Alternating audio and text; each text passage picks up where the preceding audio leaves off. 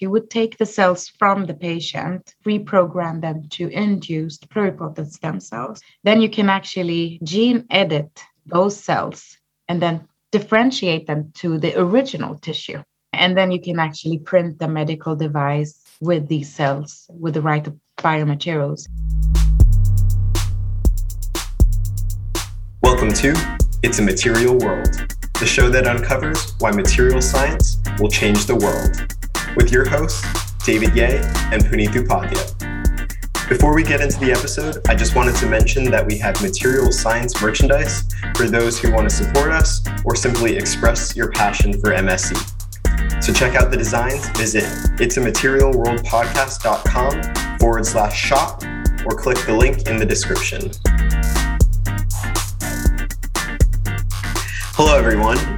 We are super excited to welcome today's guest, Dr. Itedale Namro Redwan, onto the show.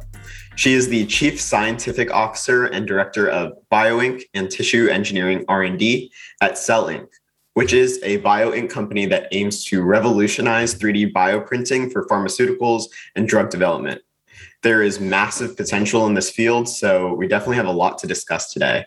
Thank you so much for joining us. Well, thank you for inviting me. And I'm super excited to be part of your show today and hopefully inspire some people. Of course. So, I guess let's start at ground zero. What exactly is 3D bioprinting and how does it differ from traditional 3D printing? Yeah. So, bioprinting is an additive manufacturing process similar to 3D printing.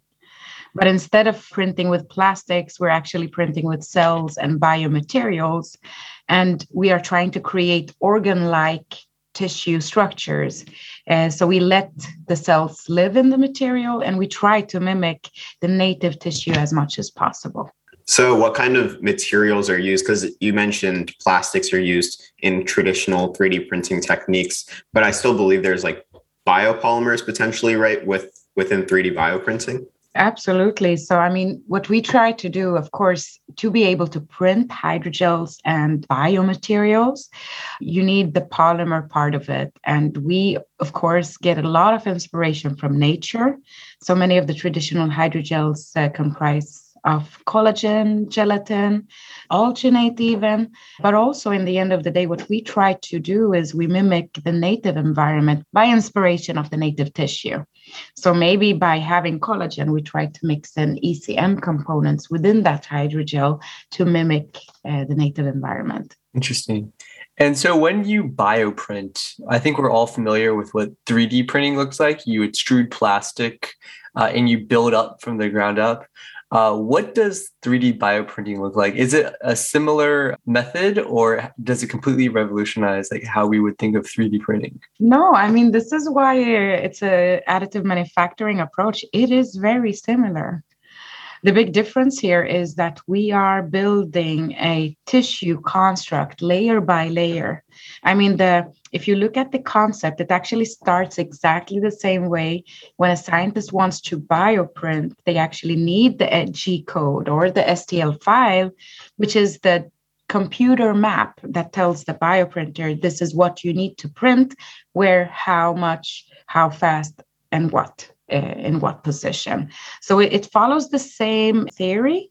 However, with bioprinting, you're actually mixing cells with a biomaterial that is printable, and you're able to print, literally print, layer by layer living cells. I'm super curious about how those two are integrated, but we'll get into that a little bit later. First, I just want to start with the applications that 3D bioprinting offers. So I know it ranges from like functional hearts, albeit not fully sized just yet, to skin for burn victims. And so I was just wondering, in your experience, what has been the most interesting or impactful application you've seen so far? Wow. You know, that's a tough question. and of course, there are many, many favorite applications, but I do believe that the ones that directly help to contribute to the future of health uh, are my favorite ones. For example, scientists within the field know that vascularizing large tissues is still uh, very tricky to achieve And using bioprinting, we can actually incorporate channels to provide the core of tissue with oxygen and nutrients, as well as you know remove waste products. These more advanced 3D bioprinted models um, with let's say, complex vascularized tissues will actually be useful for A, minimizing animal models in clinical trials. Two, they can actually help scientists to understand human diseases. And in addition to that, they can be used for drug screening purposes.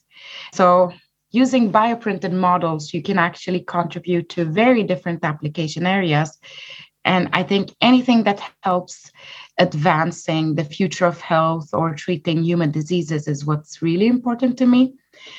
Uh, something uh, something that I think is also very important in addition to minimizing animals in clinical trials. I think personalized medicine. We know that we treat people in the same way. If you go to a doctor, you get the diagnosis with a specific disease, then you get the same treatment as a patient with the same disease, maybe in other areas of the world. We know our genetic background, um, you know, gives us a, let's say, a differentiation in how we respond to drugs. So personalized medicine will actually allow us to derive the drug, identify the drug to treat that specific patient, and even identify to which dose. That's also a favorite one. So the applications you just mentioned kind of had two purposes. One of them was almost re-engineering something that's already done commonly, which is like testing for cosmetic and other things like the animal test subjects could be removed that we do very commonly now. And then another one is the personalized medicine, which I think isn't uh, used very much currently. Which one of these applications do you think it's ideal for? Is it replacing what's already there or completely revolutionizing a new part of medicine? This is exactly it. I mean, with more advanced models, you can actually advance how we are solving future healthcare problems. Another problem um, that I see I'm I'm just giving more examples rather than answer to your question. but uh, another one is definitely the medical device industry. What if you could use the patient's own cells, print them in the appropriate material, and implant them, as for example, to a diabetic patient to treat diabetes? So you have insulin producing cells. So, I mean, I see that with more advanced technologies and, of course, the amazing scientific community getting their hands onto these scientific technologies, we can advance the way we are diagnosing and also treating diseases, but also solving future healthcare problems and today's problems as well. I'm working in the medical device industry right now. So the the last part that you mentioned about just like insulin producing cells was super fascinating. And it's there's just a lot of potential for advancement in this field, even though there are also some challenges that need to be addressed, but that's similar to any up and coming field, you know? Yeah, I'm going to keep my fingers crossed for you. Let's see where you end up in the future, Puneet. well, I think we really wanted you to touch on that part of changing like how we think about medicine. And in a previous call, you mentioned some eye-opening statistics that kind of put into perspective exactly how much of a need there is for personalized medicine, but also just 3D printing that can solve multiple issues across the entire medical field. Uh, we would love for you to like ask us some and we can guess what the actual statistic is if you have some on the top of your head. Absolutely. So this question goes to you then. How many years on average do you think it takes to bring a drug from lab bench to market? Well, I, I know that uh, for COVID, the vaccine came out incredibly quick, and I think it was like one and a half years. So I, I would guess like seven years. Yeah, yeah. Usually that's like an exception. I feel like so. I think from what I've heard, the the average timeline is seven years. But I would, since David already guessed that, I'll estimate a little bit more than that and say ten years. So you're closer, Puneet. Let's go. no, it, it does definitely on average take 12 years is the current uh, number. But I do have to admit, and I'm very, very proud of the everyone who was behind the COVID vaccine, but definitely it has to do with the amount of effort everyone put in in that same research topic. Of course, it's going to be faster at that point. Can you guess how many lives are lost every day waiting for an organ uh, in the transplantation queue? Hmm. My guess is uh, 20. Uh, following Puneet's method, I'll guess 25 this time. Oh no, David. Oh no. oh no. So it is actually 21. Uh. But I mean, the way it's expressed is that, you know, one life is lost almost every hour. Oh wow! Wow! Uh, waiting in the queue, and I have to. I was touched actually by a message I got on my social media channel from an actual organ transplantation patient who just like begged me to work harder and faster because he didn't have that long. Uh, I mean, left according to uh, statistics. It is known that after receiving organs, transplanted organs, even though your life is extended, but it's still there's still a you know limit of how long that organ can support you. So yeah one every hour that's quite a lot. Yeah that's crazy. I remember doing like a project on 3d bioprinting and this this idea of providing organs for those who are on the waiting list because there's just so many people who are on a waiting list and it's so hard to be next on so it's definitely a very powerful story that you just mentioned and i hope we can continue to make advancements in this space. I hope so too definitely. Just from the bioinks perspective what properties are desired in order to be an effective material for 3d bioprinting definitely the list is long and i know that people who are in the field might think a lot of a lot differently but if i'm gonna focus on keeping it quite general uh, and not go into depth and then i would say it's important for a bioink to have beneficial printing properties. So you need to be able to print it. And you also need the bioink to have the ability to protect the cells during the printing process in addition to that, you need to provide the cells with the appropriate environment to behave as they would in the native environment. Another thing that's also very important is for the bioink to be able to retain its shape post the printing process. Uh, and of course, this can vary depending application uh, from application to application. And so when you print living cells, I've done a little bit of research and it looks like the cells would replicate and actually grow. How is that aspect of bioinks thought of when printing organs or basically anything with bioink? So, I mean, uh, this, the design of a bioink is, I would say, it's a work of a very interdisciplinary team. And I, I'm very, very fortunate to have amazing individuals on the team uh, with an amazing uh, knowledge in within the field. So you actually, whenever you have a bioink development project, you actually have a list of many questions that you need to answer. And one of those is what is the environment we're going to mimic? Which tissue type is it? What is the function of the cells in the, that environment? And the list goes on. So the process is quite complex. So, for example, you have to start by understanding the microenvironment that you intend to mimic. Next, you need to understand the cross linking method you intend to use because it's very important to mimic the stiffness of the target tissue. We know that the mechanical properties of the tissue you're actually mimicking serves a function. For example, the stiffness of bone compared to the stiffness of brain, that's a huge uh, area. So you need to mimic that. Keeping the shape after the printing is also very, very important. And this is something that you can change with thickeners and by changing the composition of the physical parameters during the printing process. Another thing is you need to define for how long you want the bioink to remain stable in culture? How long are you running a drug screening process where you only need the model for a week?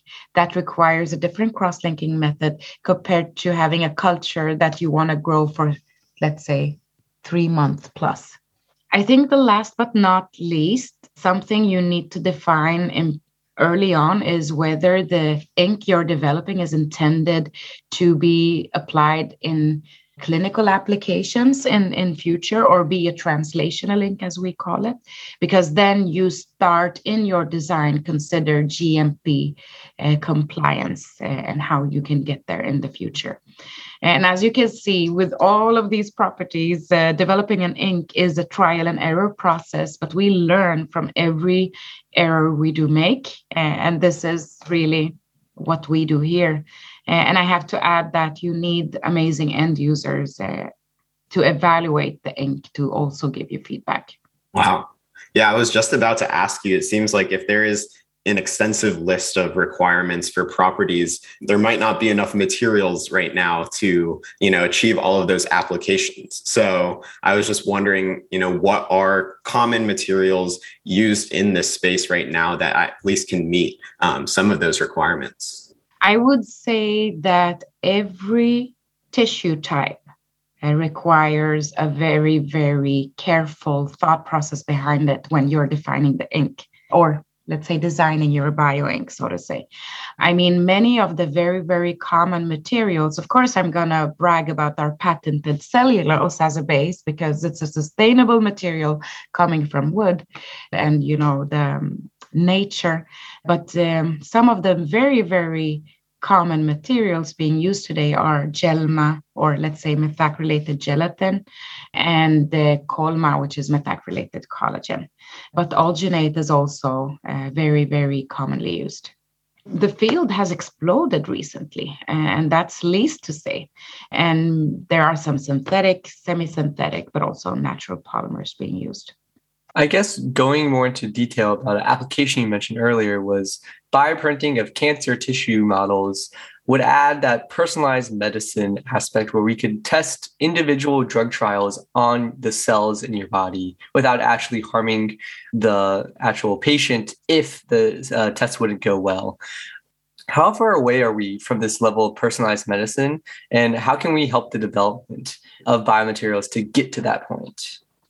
So, to be very honest, I mean, I do have a lot of collaborators uh, worldwide uh, working on this, and there is a lot of research ongoing in, in many, many labs.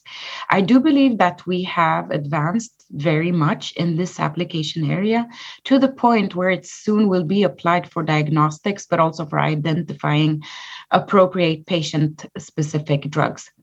So, biomaterial scientists are using a very different approach here and the most common is using biomaterial designed, intended to mimic the diseased environment. For example, you can use ECM components to replicate an ECM environment of a cancer tumor. Real quick, what does ECM stand for? Extracellular matrix for us, the ECM is something we say every day, but definitely, I mean, the extracellular matrix is definitely a very, very important part and plays a very, very important role in the cell to cell interaction, cell to cell communication, and even disease progression. Uh, so, biomaterial sciences, I mean, we do get inspiration from nature, and the extracellular matrix is part of the diseased organ. Yeah, so I guess finishing up on the question I asked was how far away are we and what big steps need to be taken to have this uh, practice be used in basically all cancer patients or all diagnostic? So i think at r&d phase we have shown uh, that it's feasible. And i've also talked to research institutions, which is the next step from the academic science lab, who are trying to implement it uh, translationally in clinic. I would say it's starting to come there. We will see it in the coming year, years, maybe. What would make it available for everyone is the cost. Uh, of course, and I'm I'm hoping we are a company that that really wants to demo- democratize the industry. So we are famous for working with collaborators and customers to providing our technology and make it available everywhere. But if you can look at this treatment or maybe this personalized medicine area, what it would require for finding a treatment for a very specific patient, it would require you take that patient, take a biopsy, culture the cells in vitro, expand them, and then you actually bioprint them, perform the drug screening in certain replicates, and then you actually, once you've identified the appropriate drug, you need to identify the dose. I don't think, uh, I mean, it is a costful process still. So um, I think privileged countries will implement it earlier than less privileged countries, to be very honest. Uh, but it's close. So I guess you we talked about this before, but you introduced the idea that cancer and sometimes diseases are all cast under a very broad range of a name. And so each individual person experiences cancer in a different way. So can you kind of explain a little more and maybe expand on that idea of why personalized medicine would be so revolutionary? Yeah, I think instead of experimenting with the patient, I can give you, I mean, cancer is one of the, I would say, application areas that has advanced the fastest within the personalized medicine. I mean, you, you get a cancer patient. Not only do they get diagnosed with cancer, but then there is, of course, uh, we have a lot of experience and knowledge and know-how within cancer, and the, the doctors they are doing, you know, a lot. But still, there's a lot of work being done where you have to experiment on which drug to use to treat the patient. You might have to remove the tumor, then treat them with laser, then figure out which treatment to use after that. What if you could already at the stage of taking a biopsy to identify whether it's cancer or not, immediately start growing those cells and then identify the right drug from the first go. You wouldn't put the patient through the trauma of you know not knowing whether they would respond to the treatment or not. And of course eh, that would also help us put those patients on the right medications faster. So i mean it's all about saving lives. You're saving lives by putting them on the right treatment, on the right dose from start. Okay, this just came to mind, but it seems like data science or AI or ML could potentially be incorporated into like that diagnostic assessment. Is that something that is being worked on right now in this industry? Absolutely. The entire workflow is being automated and, and made very, very, very intelligent of course, this is the way we need to work. We need to be faster. And this is part of uh, bioconvergence. You know, bioconvergence is the combination of advanced cell biology with artificial intelligence engineering to advance uh, the future of health and future of medicine.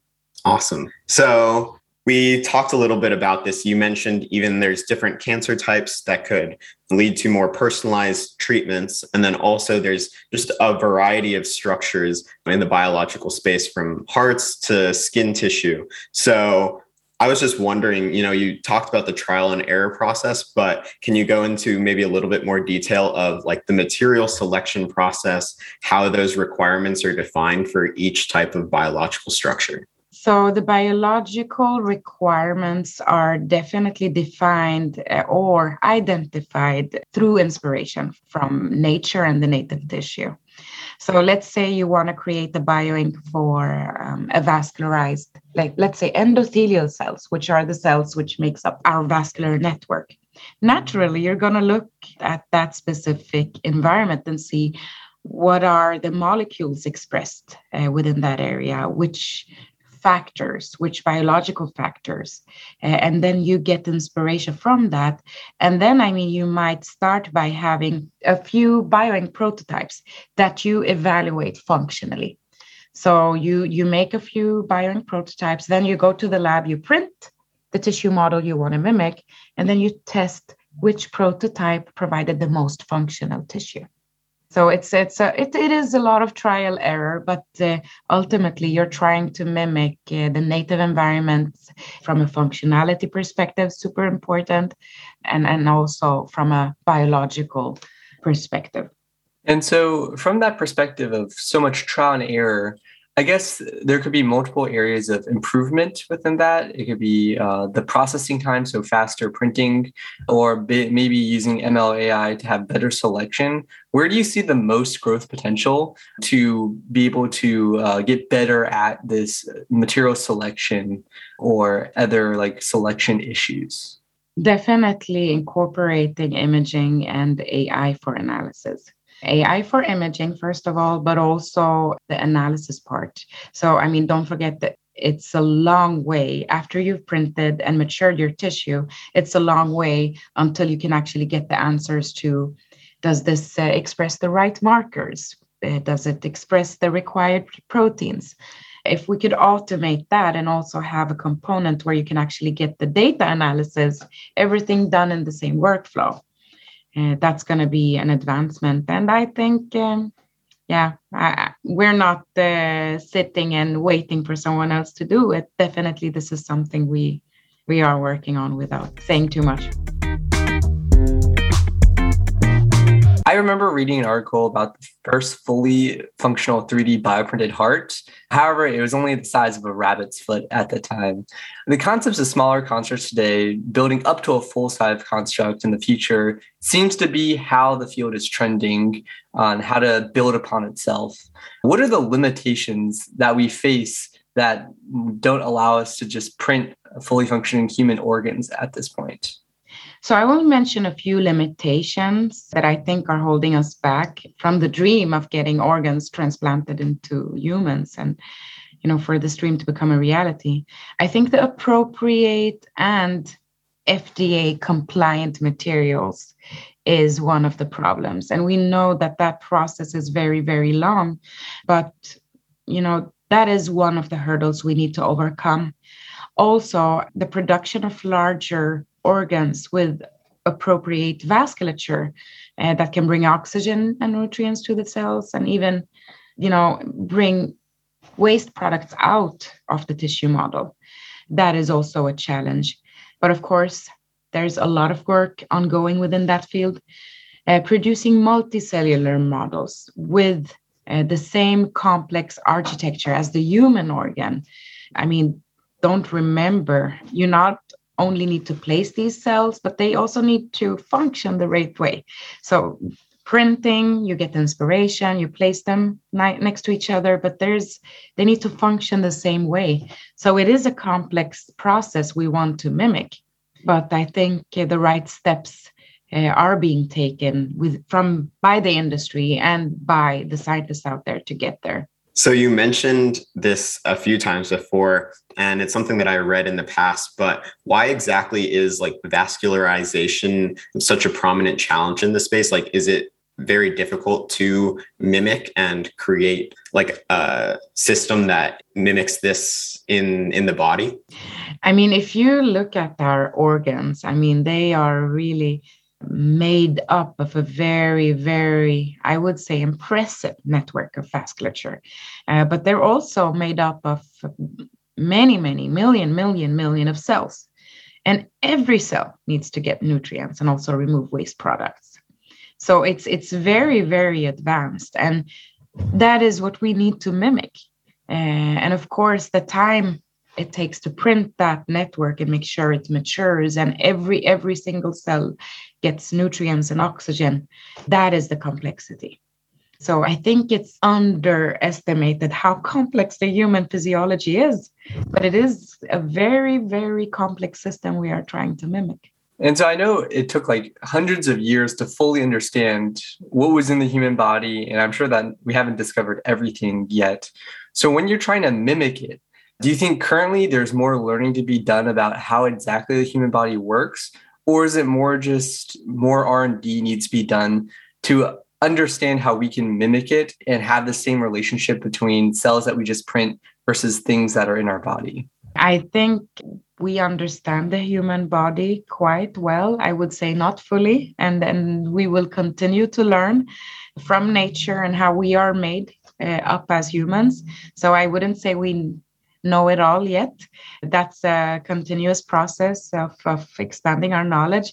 And yes, the answer is correct. Uh, we need to learn how to mimic what we already know and how to recreate it without losing the functionality. It makes no sense printing something that is not functional for the sake of it. It needs to serve as functional tissue model, either for drug screening purposes, it needs to replicate the diseased model, or for regenerative purposes to replace a let's say, diseased organ or tissue type. So, a follow up question then, with regards to those challenges, what are your biomaterial scientists doing currently? Like, are they working on materials development? Are they just trying to improve existing materials in the space? What's going on there? Without, of course, going into too much confidential details, uh, we are constantly improving existing materials and constantly looking into what are the next materials that's got to be the future. Uh, this is, I mean, the work never ends. We learn every day from our trials and errors, and those errors needs to be implemented. Uh, so I do have an amazing R&D team uh, working on biomaterial development full time. Uh, and and all they do is further develop, improve, and develop new ones, characterize, evaluate, and going back. It's like a never ending circle for them. That's awesome. Yeah, I can't wait to see what you all come up with next. And that kind of leads us into this next question. What are the next steps for cell CellInk and the bioprinting industry as a whole? Like, where is there that room for further advancement? I mean, we as a company, we belong to the BICO group. Uh, the BICO group is now a bigger family, and we have we are very fortunate to have 11 sister companies all of the companies within the BICO group offer technologies, products, and services in various application areas related to advancing the future of health, you know, sticking to our mission and vision. And for us at CellInk, eh, we will continue to listen to our customers, listen to their challenges to provide them with the solutions they need. And since we do have 11 other companies in the family, we can have access to very, very advanced technologies, including imaging, single cell sorting, uh, genomics, all the omics field, even in industrial applications. So we are very, very fortunate to having access to that. My team are focused on always providing uh, the latest technologies, reagents, and materials to advance uh, the science within the bioprinting industry. And I have to say, uh, we are very proud, but also very, very humble about the fact that CellInk is the industry leader within the field of bioprinting. And it's all thanks to our amazing customers. So, one application that I'm curious about is that when you're building upon mimicking a human structure, has it been thoroughly examined or is it in the horizon about taking your cells and then modifying them slightly such as when we were talking about insulin before could we take part of their liver and then modify it so it starts producing insulin if they're type 1 diabetic? Now we're into gene therapy and uh, CRISPR Cas9 and and I mean of course the very very amazing system that received the Nobel Prize it's uh, not still very very implemented in the personalized medicine field i would say. And it's still what would be required would be that you would take the cells from the patient. Let's say you would take some cells you would reprogram them to induced pluripotent stem cells which are the stem cells uh, that you can get from adult cells from a patient. Then you can actually gene edit those cells and then differentiate them to the original tissue that you wanted to create. For example, beta cells that can produce insulin. Uh, and then you can actually print the medical device with these cells with the right biomaterials and use them as a biomedical device for treating that patient. But I mean, there are many things that uh, still needs to be corrected, and we need to identify the right uh, compliances and, and all of that. Number one, CRISPR-Cas9 for editing cells, what happens in the human. Number two, do we have the right materials, and so on. And so you mentioned the BICO group. I believe that stands for bioconvergence, right? Correct. And so I was just wondering so I can see that there is that common vision of changing the world of healthcare and saving patient lives. I was just wondering, just from the general standpoint, how do you plan on like working and collaborating with each of the other companies in that group while also just being able to focus on your own growth as a company? There are many, many reasons why we are all in the same company. There is a fine line and red line being here, we all work with the same sector of health.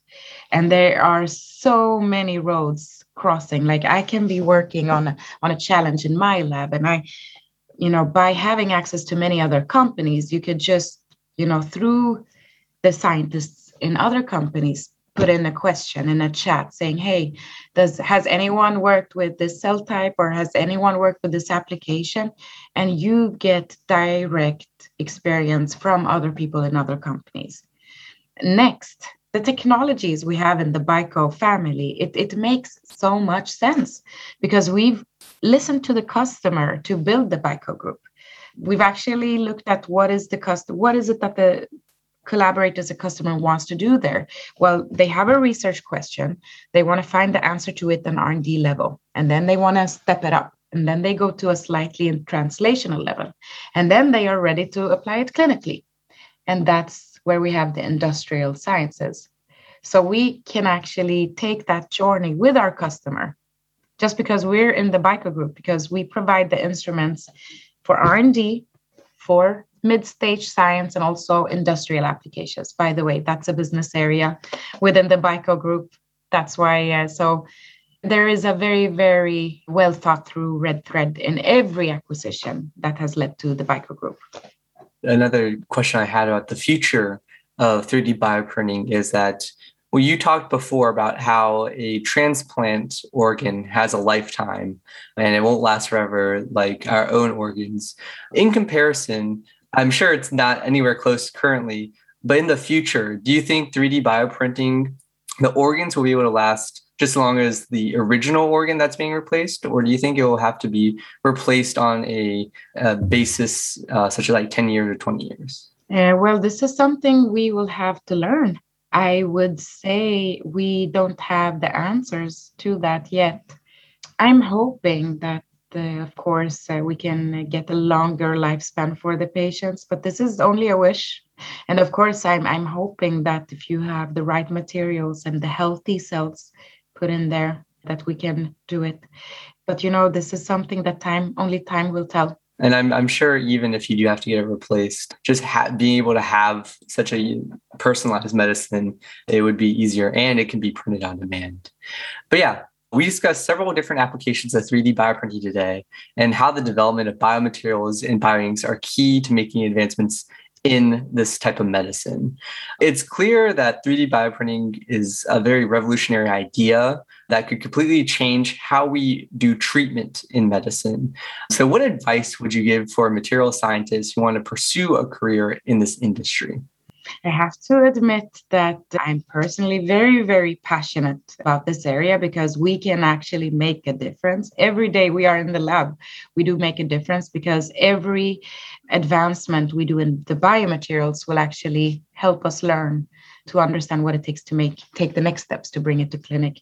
It is an interesting and very exciting field. It's definitely an area that has a large potential to impact the future of health. And if you're specifically looking to work in the field of 3D bioprinting, learning about biomaterials and tissue engineering and 3D cell culture is definitely a good idea. Maybe studying biomedical engineering and performing internship at companies or labs who has bioprinting as, as their core application. And that's the advice I can I can give. That's great, actionable advice. So we really appreciate that. And we appreciate you coming onto the show today, Itedale. It was a pleasure having you. And I definitely learned a lot. And I'm, I feel super inspired. And I can't wait to see what CellInk does next. Well, thank you. The pleasure is definitely on my side. Uh, and I'm hopefully looking forward uh, to meet you in real life, hopefully, if, yeah. if that ever happens again. I'll cross my fingers. yeah. Thank you for tuning in to this episode of the It's Material World podcast. If you enjoyed the show, consider subscribing on your favorite podcast app so you never miss another episode. If you'd like to meet other passionate material scientists and discuss all things MSE, join our Discord community using the link in the show notes below. If you want to support us and the growth of this podcast, or just show off your love for material science, visit our shop at itsamaterialworldpodcast.com forward slash shop or by using the link in the show notes. If you have any feedback, we would love to hear it. We want to grow this show with our community's input, so you can message us via email or any of our social media platforms, and those links will also be provided. We'll see you soon, and in the meantime, go change the world.